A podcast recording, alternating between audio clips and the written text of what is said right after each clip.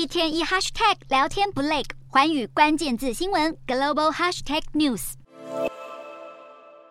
日本福岛开始排放核处理水入海，掀起周边国家的不满，其中以中国的反应最为激烈。短影音平台抖音上更是出现了许多抗议日方排核水的影片。中国民间反日情绪日益高涨，不但有民众自拍影片声泪俱下的控诉日本政府，竟然还有小朋友为此哭成一片。不仅如此，日本媒体透露，东京都政府目前已经接获了大约三万八千通号码开头为加八六。疑似来自中国的骚扰电话，这让当局决定从本月开始，以中文自动语音系统因应接获讲中文的不明来电。而这项应对措施也获得了不少日本民众肯定。也有人指出，中国民众的作为已经构成妨碍业务的刑事案件，因此日方也能要求中国政府协助进行犯罪搜查。而中国官方则是祭出了全面禁止日本水产品的进口措施。对此，日本执政党。自民党总裁麻生太郎